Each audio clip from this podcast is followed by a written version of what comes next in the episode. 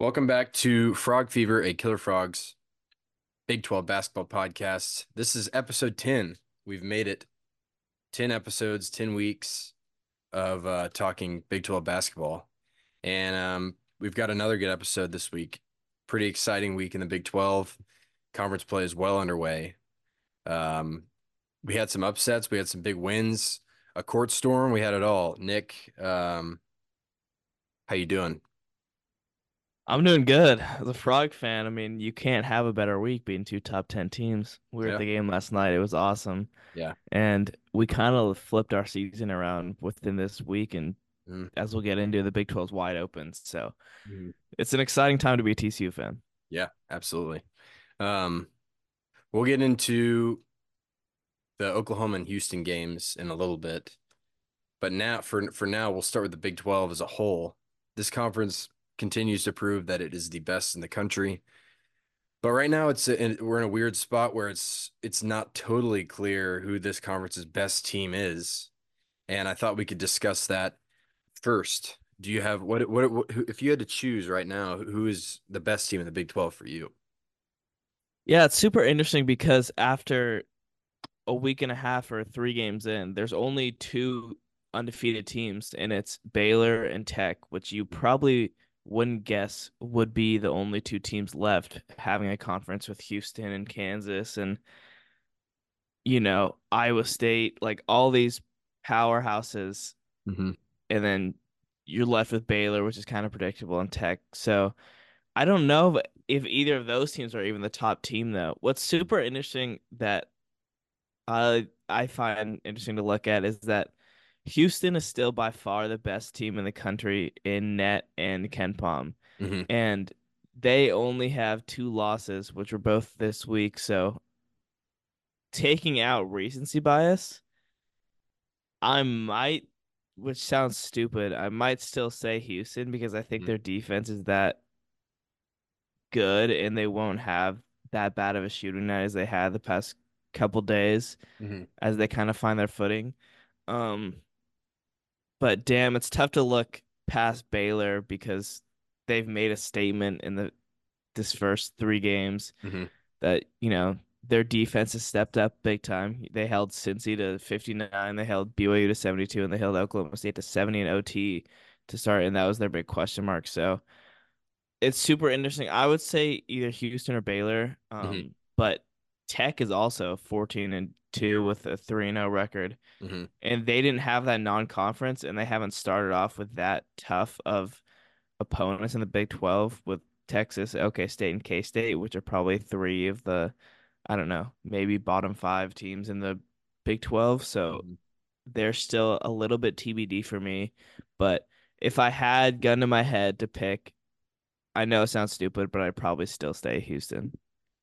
I think I'm I would I would agree with you. I, I still think it's Houston. I don't think Houston I mean, the way they play defense is so scary and for a while it looked like they were just not going to let TC score any points yesterday when we were there.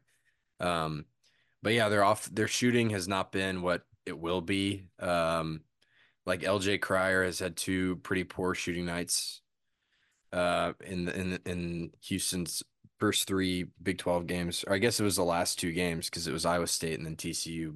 He didn't shoot the ball great, and he's a great shooter. So I think you kind of expect him to turn it around. And once they have a guy like that, um, I'm not really worried about Houston at all. I think Iowa State and TCU are really good teams.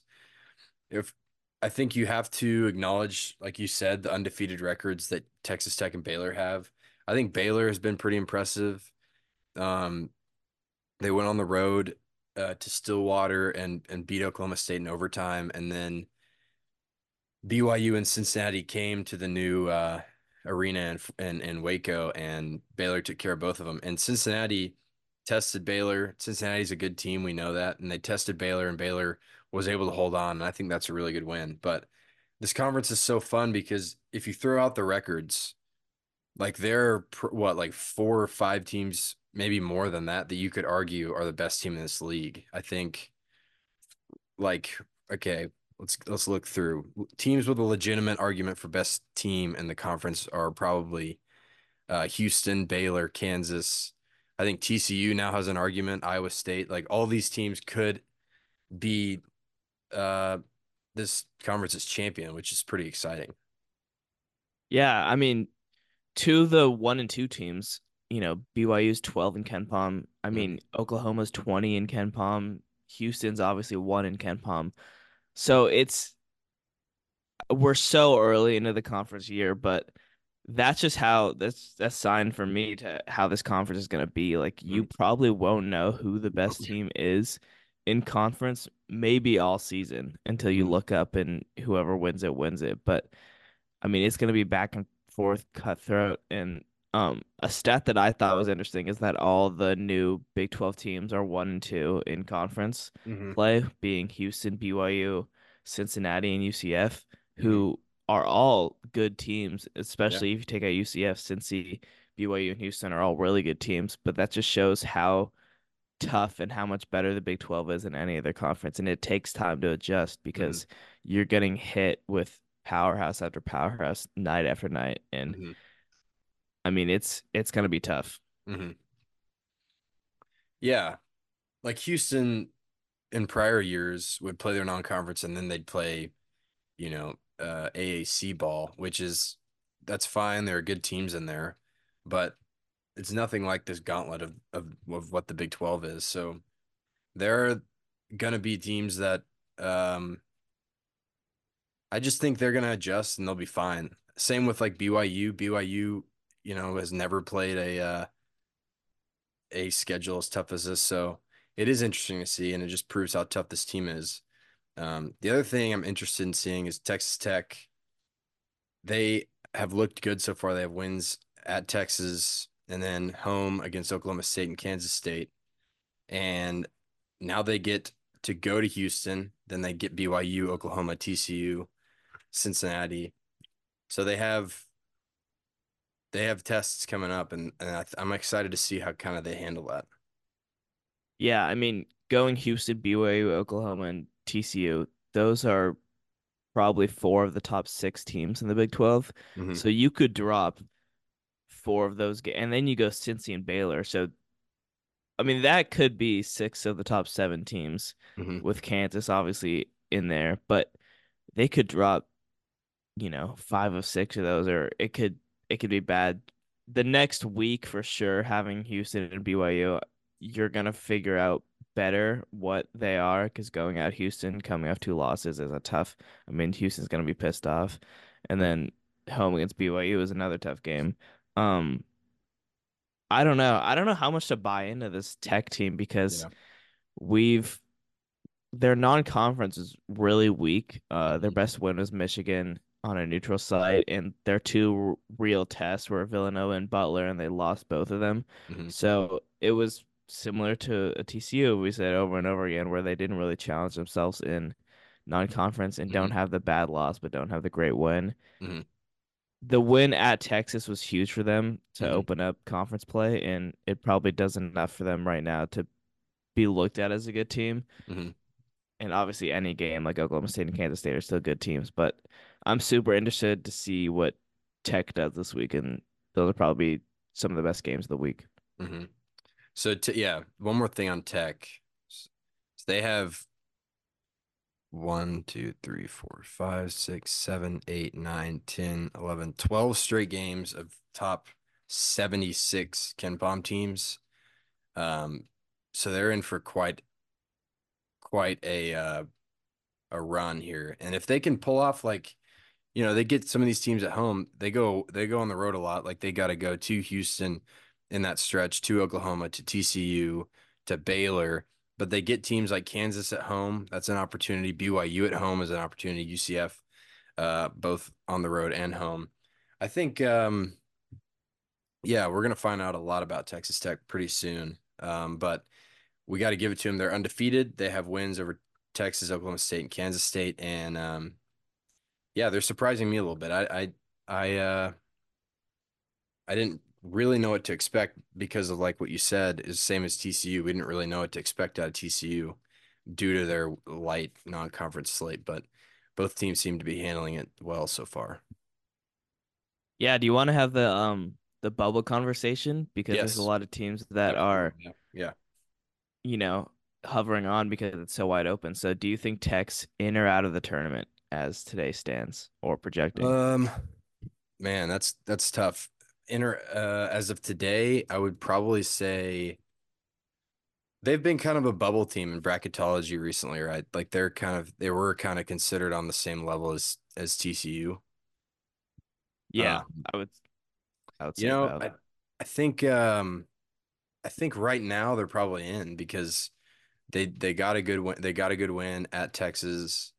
They um you know, 3 and 0 in conference play is a great start. You're going to want to go 500 in conference play and being off to a 3 0 start regardless of who the three opponents are is a big deal. And then that Michigan win, Michigan obviously is not as good as you can typically expect a Michigan team to be, but that's a that's a fine win. Um and but yeah, I mean right now I would say I would put them in, but that could completely change a week from today. I agree too. I think you kind of have to put him in. Um, the Texas win is probably enough of a signature win, standing at 13 and 2 and undefeated in conference. hmm But even though the Texas win, as we see later on, isn't looking as good as it once was, hmm you still probably have to do more. Um, there are 37 in net and 30 in KenPom, hmm which being in the Big 12 probably gets you in. Yeah. And KenPom projects them to go 11 and 7 in conference, which would be a That's huge dub. yeah, it's very big. yeah, and so I think they do they're gonna do enough, but as we said before, like these next few games, you know, five to six to seven to twelve, as you said, games are gonna be massive to see exactly how they stand because they Yeah. kind of got an easier slate to start it off. Yeah. Yeah. You want Um, to go to the the next team? You think um yeah. Cincinnati's in or out? Ooh, okay. Cincinnati is tough because they do have that win at BYU, which right now is a, still a huge win, uh, despite BYU's one and two start to conference. But then they get Texas at home and lose by one, which was a great game and one that they could have won. And then they get Baylor on the road, another game they could have won. It's tough right now because I think they're a tournament quality team, but if you're if you're talking like, do they have the resume to get in? I don't think they do right now. They their non-conference was not good. Their two tests were Xavier and Dayton. Both of uh, both of those games they lost.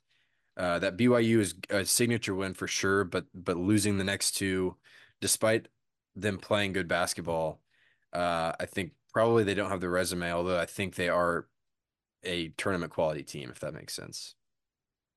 Yeah, I think it's super close. I might give them the edge because just of their metrics and hmm rating and stuff like that. Like they're 32 in hmm both KenPom and Net, which is really good being in the Big 12. They have that signature win. And I think because why their Ken KenPom is so good is that, you know, they got robbed of a win in Texas to the Abmas game winner and hmm um and almost beat Baylor at Baylor last night, which is such a tough game. Like they hmm covered that.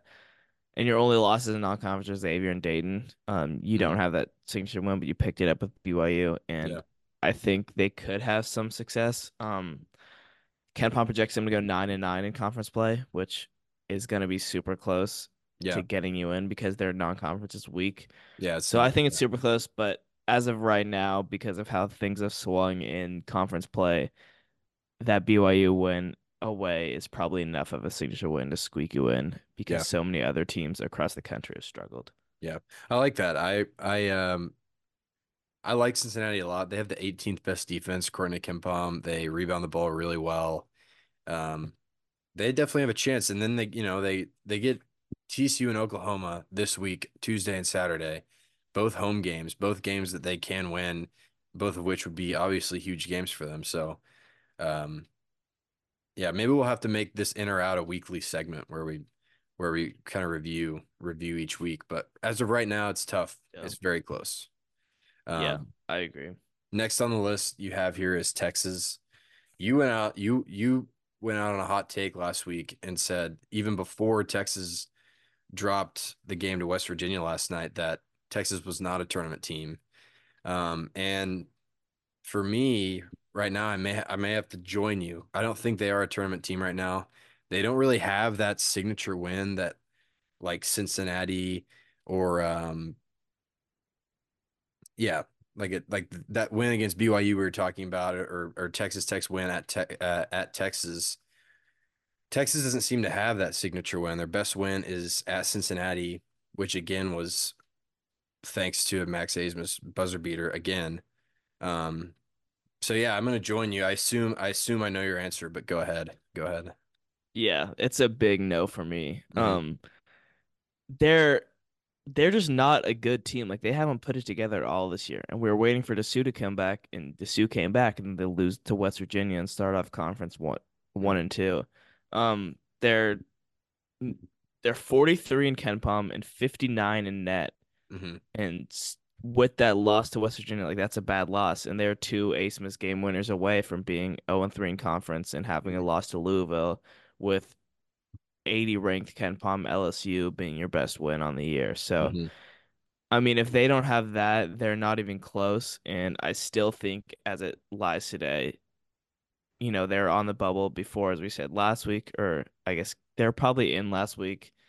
I don't know. But I think they're, you can't have them in at all right now. I don't know how they were ranked Yeah. coming off that loss to Tech, which is insane to me. The But- big question is, does the AP poll keep Texas in the top 25 after losing to West God. I mean, who knows? who knows what's going on over there? Is that a quality leave enough TCU loss? out or something. Exactly. Yeah. But I do think you have to start asking the question, um, if this Texas team spirals, and it might not, you know, they might come back and all that stuff, but if they keep losing, like is Rodney Terry on the hot seat maybe? I don't know. Hot Rod. We may we may have to talk about hot seat Rod. We may have to talk about Hot Rod. Yeah. Because last season he had that success with um a lot of Beards players, and it's hmm you know with a lot of veterans on that team that have played a lot of Big Twelve ball, but it's it's tough to see, or it's not tough to see, but it's tough for Texas to to look at this team and really have confidence in what they can bring in later on in the year. So Yeah. it would be a big no for me. Yeah. All right. Who's next? The last bubble team I had was K State, who, you know, we have talked about them being bad a lot, I feel like, Mhm. but they've coming off that loss to Nebraska. I mean, they started off conference two and one. Um, and they their loss, their only conference loss was at Tech by one point. Mhm. So they're in, they're kind of an interesting one here. Yeah. I'll let you go first. Yeah, so their best win of the season is um, a home game against Villanova. That was an overtime win. That was the third of their three overtime wins in a row, which is when we kind of started to talk about like, is this Kansas State team a little fraudulent? But that was a good win. And then they, yeah, they lose to Nebraska, which is not what you want. They rattle off four wins in a row, uh, including two Big 12 wins. Um, they had UCF at home where the, and they handled UCF. They they blew them out. And then they had West Virginia on the road, which we've seen now with Texas that going to West Virginia, regardless of whether or not you think West Virginia is any good, that's a tough place to play. And West Virginia is a kind of frisky, tough out, nothing to lose type type of team. So the fact that they were able to handle West Virginia on the road is a good sign. And then they go to uh, Lubbock and lose by one in one of the toughest pla toughest environments in the country. So it's tough. Um, right now, I'd say no because you know I don't know what they're in net. I don't have it pulled up, but they're 58 in KenPom. Their best win is an overtime win uh, against Villanova, and outside of that, you're looking at like uh, Providence, LSU, and UCF as your wins. But they're an interesting team. They've got they they've actually responded better than I thought they they would. Like we were talking about them as one of the one of the worst teams in the conference. I'm not sure that's the case because they do have like a they have a shot here to make the tournament, but right now I would say probably no. Yeah, I agree. I'd say no. Um, those overtime losses have really hurt their, you know, KenPom, and their net is 76, which is Yeah. really bad. Um, Tylor Perry's looked a lot better recently as he kind of faded early on or later on in non-conference, but hmm I mean, four OT wins is lucky, I would say. I mean, once you win enough, I know Tang's never lost and everything, so that might be a skill to win in close games. But Um, you don't want to be playing Oral Roberts, North Alabama in overtime, and Mhm. that's really hurt their metrics. And obviously, with Nae'Qwan Tomlin, they lost a lot of depth, so it'll be tough to win at tougher places. And yes, they started two and one in conference, but their two wins are UCF at home and West Virginia away is tough. Like every game of the Big 12 is tough, so kudos to them, but it's still not, you know, the most quality of one that you can have. Mhm. They're home against Baylor, so a little Tang revenge game, and then um home against Oklahoma State. So two winnable games, I would say, being at home, but Mhm. it's probably going to be tough for them. And if I had to lean one way, I'd probably say that they're out. Yeah, I agree. I agree. Um, yeah, I mean, that'll be interesting to kind of follow as the season goes on. We'll keep, I think we should keep doing the in or out segment because uh, we can kind of track the way we feel about them. Like, I mean, a week from now, you know, Baylor could be, I mean, sorry, Kansas State could be four and one in conference play with wins over Baylor and Oklahoma State. And then you're probably saying maybe they are, you know, inside of that bubble. But I don't know. We'll see with them. Um, they're an interesting team. All four of those teams are interesting and, and have chances to get in. Yeah, and this conference is so fluid that literally any team can make a run Mhm. because every team has talent. So week by week, it's a whole different thing. Like last week, we were looking at TCU being um what 11 and 3 and 0 and 1 in conference. Obviously the Kansas thing, but it's still a loss. So they were probably out. I mean, they were out of a lot of bracketologies, and Mhm. now I would think it's safe to say with two top 10 wins that they're on the right side of it. But if you blow two games in a row, then you're back on the on the bad side of the bubble. So it's it's so fluid and it's going to be super interesting because the Yeah. Big 12 is such a gauntlet. Yeah, for sure.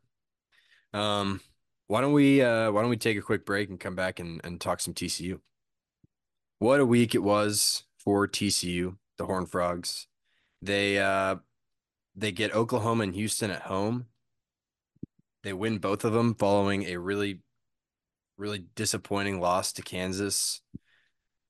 You know, we heard we heard Jamie talk about it last night in the post game, but the way that his team responded to what was one of the toughest losses you can have uh, has really been cool to see. And this team has proved that that Kansas game was not a fluke and that they were probably, I mean, they certainly were the team that probably should have won that game. I don't know.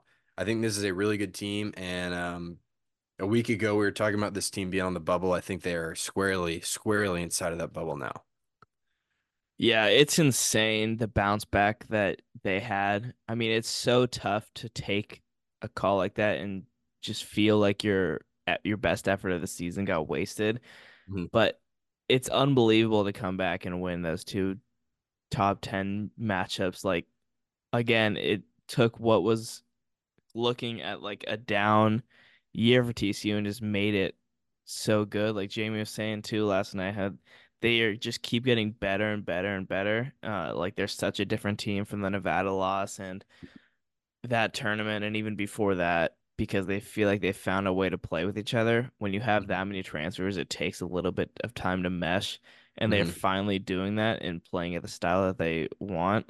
Mhm. Um, I think they found the the right lineup for them too at the start. Like inserting sure. Trey in the starting lineup. Obviously, last night's Houston game, he hit four big threes. Mhm. Um, and just Avery handling the ball and all that kind of stuff. Like they found what works for them, eh, which is massive because if Mhm. they keep ascending, I mean, the sky's the limit for this team. Yeah.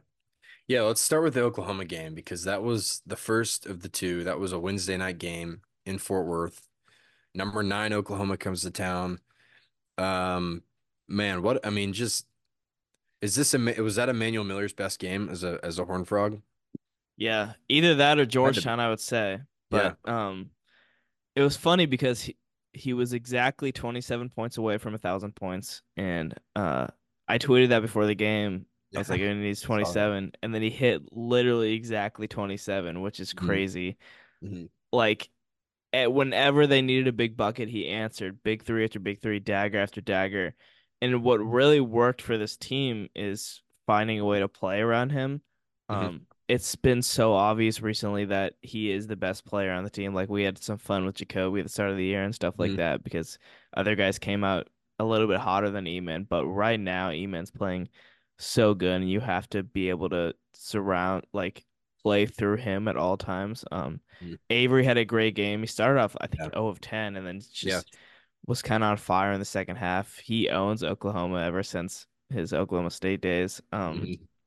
But what really worked for this team is forcing turnovers and taking care of the ball themselves because they are the best fast break team in the nation. They need to Mhm. force turnovers to have success. Um, and they won the about a 14 to 7, which was massive. They got out running.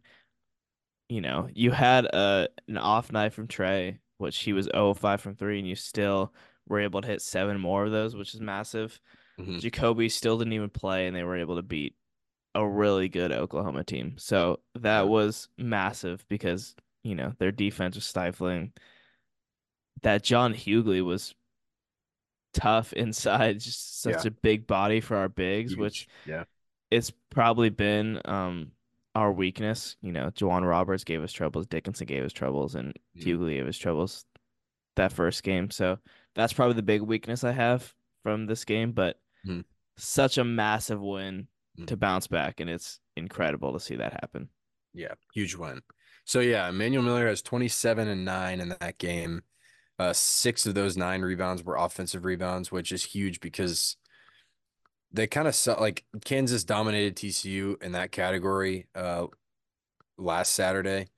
Um, like it seemed like Kansas we, was getting offensive boards left and right. So I thought it was cool that TCU kind of adopted that a little bit. They had nine offense offensive rebounds. Again, Eman had six of them. And then outside of Eman, you still had like Avery Anderson. You you mentioned him. He had 15 points, five assists, two steals. I love Jameer Nelson Jr. coming off the bench. I think he what he provides is so important for this team. He had 13 points, seven rebounds, four assists, and a steal. Um, like I think this team is just really figuring out what they are right now. And after this Oklahoma game, Jamie talked a lot about his guards, uh, meaning Jameer and um, Avery mostly. And he said that those two guys were not healthy in the offseason. And, you know, every other Big 12 team that was at the top of the conference had returning guards. TCU did not. So he knew that it was going to take time for these two to kind of fit in with the team, adjust because of the time they missed in the offseason, which is why I don't think he worried too much about Clemson and Nevada. Like that was early in the year. Uh, and now he's saying that these two guys are where where they need to be right now. Like they are playing good enough basketball. These are the guards for TCU. And I think we're I think the results are are reflecting the improvement that the improvements that these guys have made, which is pretty cool. Yeah, uh, that was my big takeaway, like at the start of the year, is that these two are the only two that can handle the ball, the only two that can facilitate, and they've Mhm. done that so well. Like Mhm. I think Avery might have had six assists last night or something like that, and he had 5 Mhm. in the Oklahoma game. Yep. It's incredible seeing that take place because those two guards are arguably, you know, probably the two but two of the four or five best players on this team. So they're going to be the ones that really help them move and get fast in the in the transition. Also, a cool stat on that is that both Avery and Jameer are two of the top four um in steal percentage. Yeah. So forcing these turnovers and getting out fast with the steals that they've gotten has been so big for keeping the pace up for TCU and having them have that success there. Um, and when you play around a star like Emmanuel Miller, you're gonna be able to have a lot of success. hmm But I mean, I still think Oklahoma's a really good team. Yeah. But that absolutely. was that was a massive win because we came in to the first three games in conference. You saw Kansas, Oklahoma, and Houston. You were like, if you just win one of them, Mhm. you know, we'll take that because your schedule gets a little bit easier after that. But I mean, they were a controversial flagrant call away from being 3 0 in conference against three of the best teams in the nation. Yeah. Yeah, like we were talking about in the in the previous segment, the Big 12 stuff about who's the best team in this conference. And if if you hold on and beat Kansas, you know, if a call goes your way and you're 3 and 0 in the and Big 12 play with wins over Kansas, Oklahoma, and Houston, you're probably the consensus top team in this in this league along with maybe Baylor. Like I think TCU is so for real and it was just it's it's really cool to see because like 2 weeks ago we we didn't know. Like we were like this team might not be good.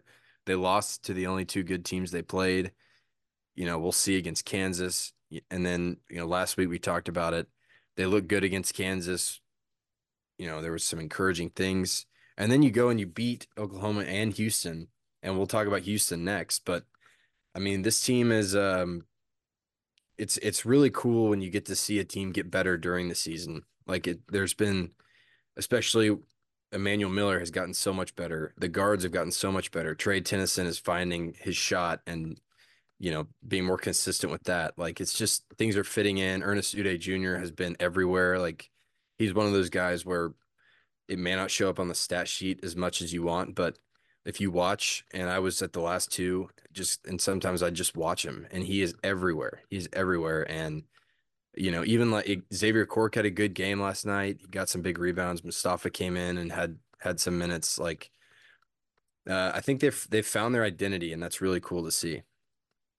Yeah, when you lose your two best players, probably with Mike and Baugh last year, you know it's gonna take a little bit for E-Man to find that role. Like he was the best player at A&M when he was a sophomore, mm-hmm. and just getting back to that because you knew he had it in him. But I mean, it's so tough because you were so used to playing a more of a role player role or a third or second option on the team.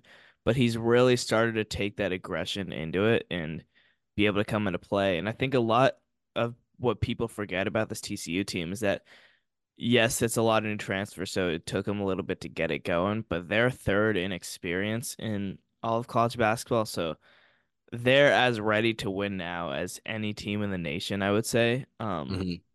I mean, they're all yes, they're transfers, but they all have so much college experience, so you mm-hmm. knew, it, or at least I felt like it was going to come together at some point, mm-hmm. and it was going to click, and it started to click, and it's been so encouraging to see. Yeah. Let's move on to Houston. We were both there last night. The atmosphere was awesome. Students were there, loud. Um, and to start the game, it was, you know, we're a little worried that Houston may not let TCU even get to the, even look at the basket. Like it, Emmanuel Miller made a three 21 seconds into the game, and then they didn't make another shot for like eight minutes or something.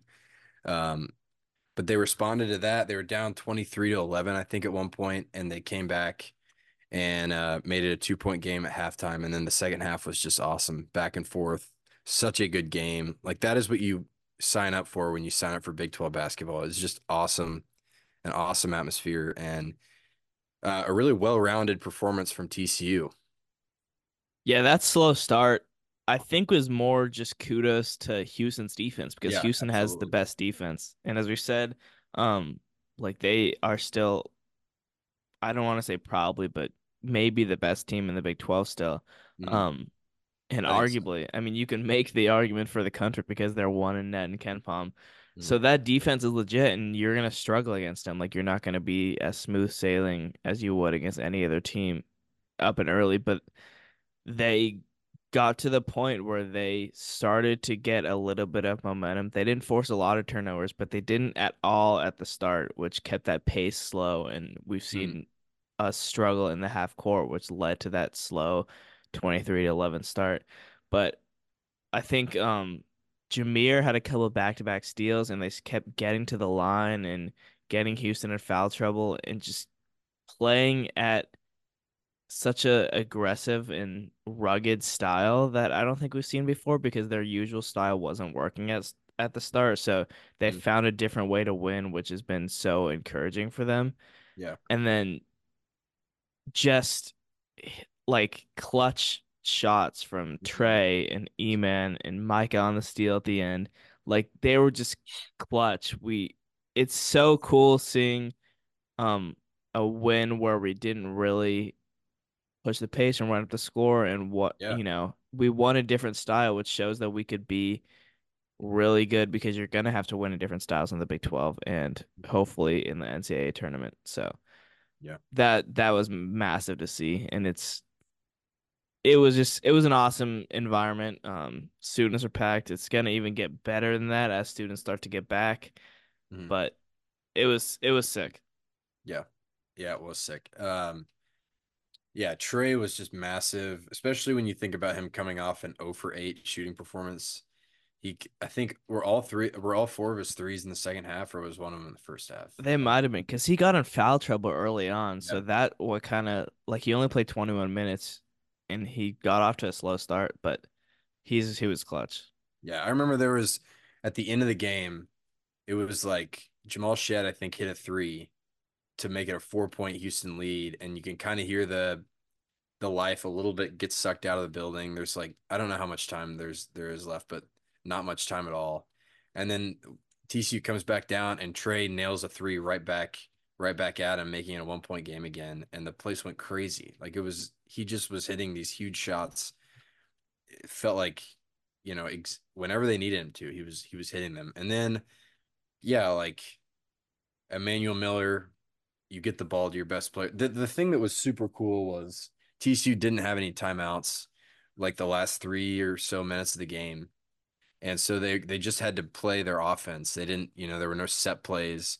Um, Houston missed the front end of a one and one with like 30, well, like 36 seconds left in the game. And TCU rebounds, it comes down and they have to run their their offense just, you know, without calling a timeout and setting it up. And you get the ball in Avery's hands and he finds uh, Miller on a backdoor cut, and Miller made a really, really tough through contact layup that that gave TC the lead with like six seconds left. So, I mean, he showed up again. He had 13 points on three of 10 shooting, uh, five assists, three rebounds, a block. Um, he's just so good. He's so good. Yeah, th- that last possession was so funny because you said they had no timeouts and they had nothing going for them. No, like nothing. literally nothing. And it looked then, like it was dead. yeah, last minute, I I think it was Damian Dunn who was guarding E-Man on the baseline, and he lost him for a second And, right when it refound him. was I don't know three seconds left in the shot clock or something. Yeah. E-Man hit backdoor, perfect pass from Avery. I mean, it was just it was panic mode, but they didn't really panic in a It sense. like, like under control panic. yes, exactly, perfect Yeah. pass. I don't know how it wasn't an and one, but that's It- beside yeah, the point because it went in, and then Yeah. to have that composure. Sampson said after the game that he was not going to call a timeout at all in that Mhm. last possession, Mhm. which I get it because you have them on your heels, but I mean they were out of control coming down. Um, he was he was so mad they didn't get it to Shead. Like he he said yes, they practiced that, get the ball to Shead and let him go. And he I don't know who it was that lost the ball. I have no clue. But yeah, he was like, that's probably the last guy we wanted with the ball in their hands, which I thought was pretty funny. But um yeah, he was adamant about not calling a timeout there, which is fine, but it was out of control. It looked like they had no clue what they were doing. And Micah Peavy did what he does and forced a turnover, and that was it. It was awesome. to pick that clean is so tough too Yeah. because the guy's going out of control and like if you reach, you're putting the guy on the line to Yeah. win the game for them. So Mhm. I mean, Micah's D was awesome all night. He held, he was on Cryer the majority of the game, and he held Cryer to Mhm. five points on one of seven shooting, Mhm. which was massive. Um, Houston did miss some open threes, so we we definitely didn't get the best Houston performance, I would say. Mhm. Um, Mhm. but J'Wan Roberts had 20 and 13 and five. He Mhm. was unbeatable. That's one thing that we definitely have to work on is containing these big men, like we said we probably tackled the majority of the top big men already in the first three games, but Mhm. I mean, it's going to be tough the rest of the way. But just an awesome win. I mean, you couldn't ask for anything more coming off that Kansas loss.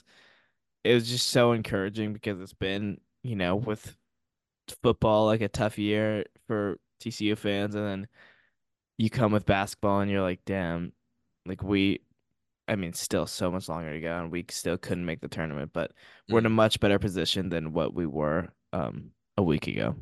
Mhm. Yeah. It's yeah, it was so fun. Like one of the one of the best atmospheres I've ever been a part of. Like the place went just insane when uh E-Man put that in. But speaking of E-Man, I want to have a conversation about E-Man because he's been so good. You've tweeted a lot about him, probably, you know, right now, an all-American type of guy. So I'm curious what you think about this. How many players in the Big 12 right now would you take are, are playing better basketball than than Emmanuel Miller? I have a list here of a couple guys with statistics that I can read off to you, but just right off the bat, I want I'm curious like where how good is this guy in the in the terms of Big 12 players? Yeah, um, I mean, Big 12 we've seen have so many top tier guys. Mhm, I would say probably the best, the biggest argument off the top of my head would be Dickinson mhm. because he's just having such a monster year and he might be the second best player in college basketball besides Edey. Yeah. Um, Kevin McCullar too is having an amazing year. Mhm, Outside of that, like I would put him third behind Dickinson and McCullar. Um, Okay. Tamin Lipsey's been great for Iowa Yeah. State. Yeah. Shead's been great for Houston. Emanuel Sharp's been great for Houston. Mhm. I mean, Cryer's been great for Houston. Um, there's probably more guys I'm missing, Mhm. but So if yeah, I'll- yeah, I would put him top three with Dickinson and McCullar.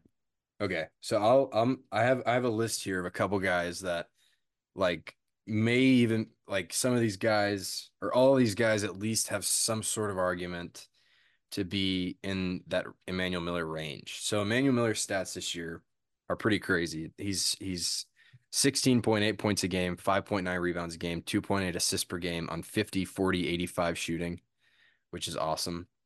So the so the guy so keep those numbers in mind. I have Kevin McCullar first as as one of these guys. He is 19.9 points per game, six 6.6 rebounds a game, four and a half assists per game on 48, 39, 84. So that's a guy that there's an argument there, and I think he's you know he's one of the two or three guys I'd put above Emmanuel Miller right now. And then you have Hunter Dickinson at 19.2 points per game, 9, 9.2 rebounds a game, and an assist and a half per game on 60, 47, 72 splits. So he's probably the other guy, like you said, that sneaks in above Emmanuel Miller. And then I have guys like Shead. Uh, Jalen Sellers is averaging 17.3 points Yeah. per game, but he's not shoot yeah. he's not shooting super efficiently, and he's not really doing anything other than scoring. Uh, Tamin Lipsey has really impressive numbers. He's 14.8 points a game, 5.6 assists, 5.6 rebounds, and 3.4 steals on 46, 38, 67 shooting. And those are the guys that I kind of came up with. I don't know. Like Dylan Disu hasn't played enough basketball yet. He's shooting the ball really well, but he's only played seven games, so it's hard to know. But I think I agree with you. I think I'd probably slot him in behind Dickinson and McCullar and have him above guys like maybe. I mean, he and Lipsey, I think, are pretty close, but I think it's.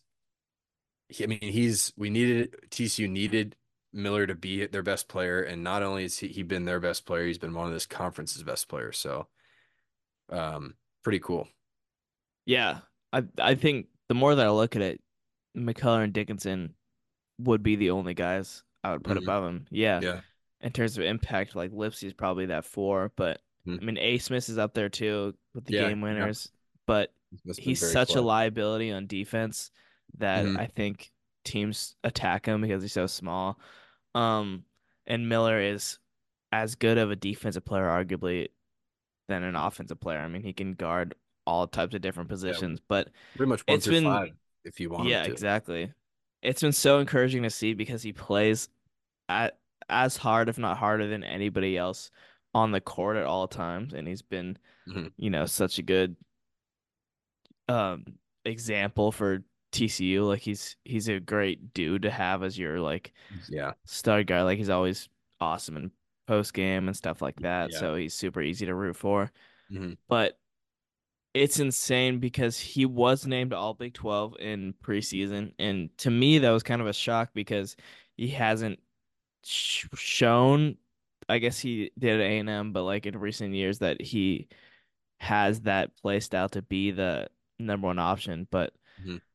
he's proved All Big 12 voters right and even beyond, I think, because he's hitting clutch shots. He's been a better shooter. He's Mhm. done all the, he's taken all these next steps to where he's getting the number one option guarding him on defense a game, and he's still producing at such a high level. hmm Um, the stat I posted today was that he was second in offensive rating among all Big 12 players who played at least 20 or who have shot um on 20% of all possessions, hmm which is crazy because you play in um a league of so many different players. Like the hmm only guy above him was Godwin for Oklahoma, the big man. hmm And he plays at such a more conservative style that I think it's probably easier to be that offensive rating. But I mean, the top five is Godwin, E-Man, Ja'Kobe Walter, Emanuel Sharp, and LJ Cryer. So Yeah. that's top tier offense at the game at the forefront for the Big 12 and Eman's even more than that on defense. So Mhm. he's top three player in the Big 12 and legitimately has a case to be considered in All American talks. Yeah. Yeah. So I've not I had not been to a game until the Oklahoma and Houston games. I went to both of those. And he you you mentioned it. He is not only impressive on the court, but he is so impressive in post game stuff. Like he I think he loves I kind of feel like he loves it and he likes to um he likes to talk about basketball and and his teammates and all that. And I think it's he's such an easy guy to root for. And I remember, you know, we talked with uh, Colin when he was on about whether or not, you know, when he came from A&M, he was kind of the like a post guy. Like he scored a lot. He averaged 16.2 points a game for A&M in 2020, but he was like their post player kind of. And you know, Colin didn't really expect him to turn into what he is now, and I don't think anybody really did. But now he's just like he's not really a post guy. He can be, but he's a perimeter guy who can attack the basket. He can shoot now. He's shooting 50% from three. I don't know how many attempts he's shooting, but that's still wild. 49 uh, percent from the field. Um, just the, the improvements he's made uh, have been really, really cool to watch. And he's yeah, he's such an easy guy to to like and to root for. Yeah, I like that you brought up that Colin interview because I remember him saying at the time that Eman was the best leader he's ever covered at Yeah. TCU, which I thought was crazy because we saw like a Duggan last year and hmm how much he rode that team on his back. Yeah. And even like Mike and, you know, Colin had Bane and all these great And athletes yeah. at TCU that have been great leaders. But I I see what he's talking about because E-Man rides for his teammates and rides for TCU as much hmm as anybody. Like you can tell he really loves the school and it's so when you want to play for others like that and play for your school, I know it's like cliche, but that really has an impact on hmm those around you to want to be better and stuff like that and hmm have fans be more bought into you and ride for you. And I think the Schollmaiers has, especially in recent years, has been one of the most probably underrated environments in college basketball because it wasn't it doesn't have that historical factor, but I mean hmm recent years we packed it and um you know we've had court storms, big wins, and this program is starting to rise and rise more and more. I mean we've seen with the recruiting class we have for next year, we're starting to get better and better, and guys like Eman are so big with repping the school and and having building that culture around it. So shout out Eman.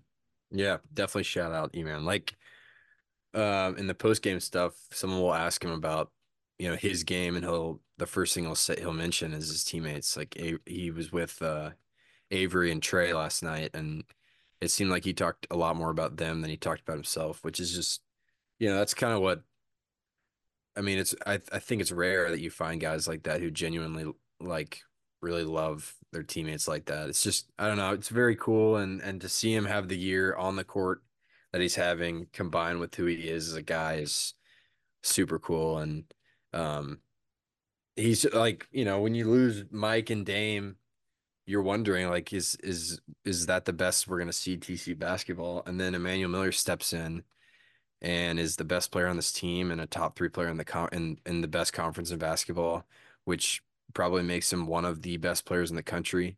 You know, probably one of the what 20, 15 best players in the country. So uh I don't know, super cool to watch what he's been doing and um yeah, definitely shout out shout out to him. Awesome. Yeah. I don't want to get too going in this way, talking about like broader things, but I mean, Jamie's proven that he is so lethal in the transfer portal era, and Yeah. I think he'll have TCU basketball being competitive year in and year out, and he's hmm starting to build Yeah. a program that can compete with the top tier because you're already in the top conference, and if you keep having success there, you're gonna rise and rise in all the ranks. I think he's done a really good job of utilizing the portal and high school recruiting, kind of combining the two Sure. because the class, like the freshmen that TCU has this year, are not going to play. They're redshirting, but like they both those guys have a chance to really contribute next year, and you know the class they have coming in, and you know you're we know for sure that he's gonna do some work in the portal. So, um, yeah, just it's fun. It's fun to to watch this TCU basketball program that was basically nothing like a decade ago, all of a sudden, you know, regularly beating top 10 teams and, you know, having marketable guys like E-Man or Mike or, or Bane. It's just cool. Very cool. And and then like, you know, we have to mention all these if we're gonna mention all these guys, have to mention Kenny Hustle, who's getting his number retired Yeah. uh against Texas in February, which is cool. But it's been cool to watch. Like I remember watching the NIT win in 2017. I was pumped about that. Uh with like Kenny and and those guys. And then to see where they are now with, you know, guys like Emmanuel and Jameer and Avery. It's uh cool to see. Cool to see. Yeah, I think last time we had the back-to-back top 10 wins was a couple years ago with Tech and Yeah. Kansas with the back-to-back court storms, and that was just an awesome time to Mhm. to be a student and rush the court and all that kind of things. And you saw like a change of culture. It seemed like like I Mhm. wasn't a TCU fan um before three years ago when I started going here, but you could tell that these wins meant more for what the program is going in and that they hadn't Mhm. had Yeah. success like this in a Yeah. long time. So super cool to see. Yeah. Uh, before we go, let's talk about the uh, the up this week's upcoming games, Cincinnati and Iowa State. Both good teams as we've seen. We get TCU goes on the road to play Cincinnati, which is a team that Jamie's pretty familiar with from his Pitt days, I think, or a program at least that he's familiar with. And then you get uh, Iowa State back at home next Saturday, which I'm sure is going to be uh, packed, completely packed. But what is your um, you know, you said last week that if if TCU picks up one of the Houston Oklahoma games, you're happy. What is your expectation uh, this week, Cincinnati, Ohio State? Yeah, I mean it it doesn't get much easier, if any easier. With Cincy and Ohio, Iowa State, they're still two of the top teams in the conference. I think I think if you split these, I mean, you'd love to win both of them, but Mhm. if you split these, you're still like at a good spot and had successful Mhm. and had success. Like going at Cincy's super tough. Cincy's coming off a close loss to Baylor and a game that they should have won in Texas and then a win at BYU. Mhm. I mean, they're 32 in KenPom and they have a real good team. I'm worried about Viktor um Lakhin because he we've seen big man give us troubles and he's one of the best big men in the con in the conference. Mhm. Um they have good guards like Dan Skillings and Day Day Thomas and you know, they're they're a really good team and it's cool to see what Wes Miller's done building the Cincy program um from what it was, you know, a couple years back when Cronin was there and all that kind of stuff. But that's going to be super tough. And then, yeah, you said Iowa State, you know, Tamin Lipsey's been one of the best top five player in the conference.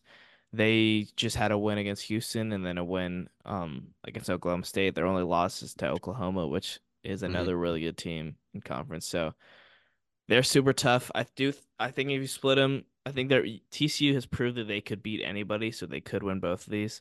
Mhm. But if you drop one, it's not the end of the world. Yeah. Yeah, one thing that I'm looking for forward to is to see how they continue to um how their offense continues to adapt to these good defenses. Like Houston was clearly the number one defense in the country. It was very evident last night that Houston is just tough to score on. Um, Cincinnati's the 18th best defense in the country per KenPom, and then you have Iowa State, who I was shocked to know is number two in the in the whole country. So you have more defensive tests. It feels like it's going to be like that every night, just a battle. But I mean, there's a there may not be a, a team in the Big 12 outside of Baylor and Tech that has more momentum than TCU right now. And you could argue that TCU has the most because of what they almost did at Kansas and then what they've done against two top 10 teams. Um, but yeah, I think splitting is okay. Um, but this is a definitely a team that's capable of winning any game on the schedule. So, and if you, and you, you know, you uh, account for the momentum, you account for them going on the on the road and wanting to get a road a big road win. I think they're very capable of going 2 and 0 this week, but both these teams are very tough and um, both should be really good games. Definitely. Yeah. Um it in terms of Cincy looking more at them, like their offense isn't as good. So I think if you just kind of and you know, they don't shoot the ball particularly well. So if you kind of hone in on Viktor as the big man mm-hmm. because you know he's giving you trouble. That's probably the game plan I would go with. Maybe send a couple at him when he gets the ball on the post and mm-hmm. just work from inside out. Mm-hmm. And you know you can you can run fast with with Cincy. They play at kind of a faster pace, and same with Iowa State. Um, they you you can play the play the pace that you want. Both are obviously super good teams, but yeah, as we said, TCU can win yeah. any game that they play. So I'm yeah. looking forward to them. All right, before we go, what is your official prediction for this week? Let's put it out there. I think they split them. I think God, if I had to to to predict, they might lose at Cincy. I feel like they're riding kind of a high right now, and it could be kind mm-hmm. of a letdown game mm-hmm. just based off like stupid thoughts that you have in sports, like oh let down, oh he's coming off yeah. a loss, you're gonna be pissed off, stuff like that. And yeah. then I think the crowd's gonna be rocking on Saturday, and we are gonna get a big win against Iowa State. Yeah, I think if I uh, had to choose, I would go with you there. I think maybe again very capable of being a two and a week, but I think uh, Cincinnati's coming off two really um, tough losses, very close losses. I think they have a have a great chance to get TCU. And then yeah, I think Iowa State back at home is going to be a huge game, huge atmosphere. Iowa State plays BYU on the road the on Tuesday, so they'll be uh they'll be coming in after a battle themselves. I think uh maybe a loss Cincy beat Iowa State at home, split those two, and then what you're three and two in conference play. Yeah, which is yeah. a huge success. And then you get yeah. Oklahoma State, you know, yeah, you get a little bit lighter. So yeah, it should be fun to watch. I'm excited. Yeah, for sure. Um, well, thanks for uh, thanks for listening once again. This is the tenth episode. We made it ten episodes into the uh, Frog Fever KillerFrogs Big Twelve basketball podcast, which is super cool. We appreciate you guys coming back and listening each and every week. You can find us anywhere uh, that you listen to podcasts, Spotify, podcast app, Apple Music, killerfrogs.com, all those places. Um, once again, my name is Davis Wilson. That's Nick Girimonte, my co host, and we will see you next week. Thanks.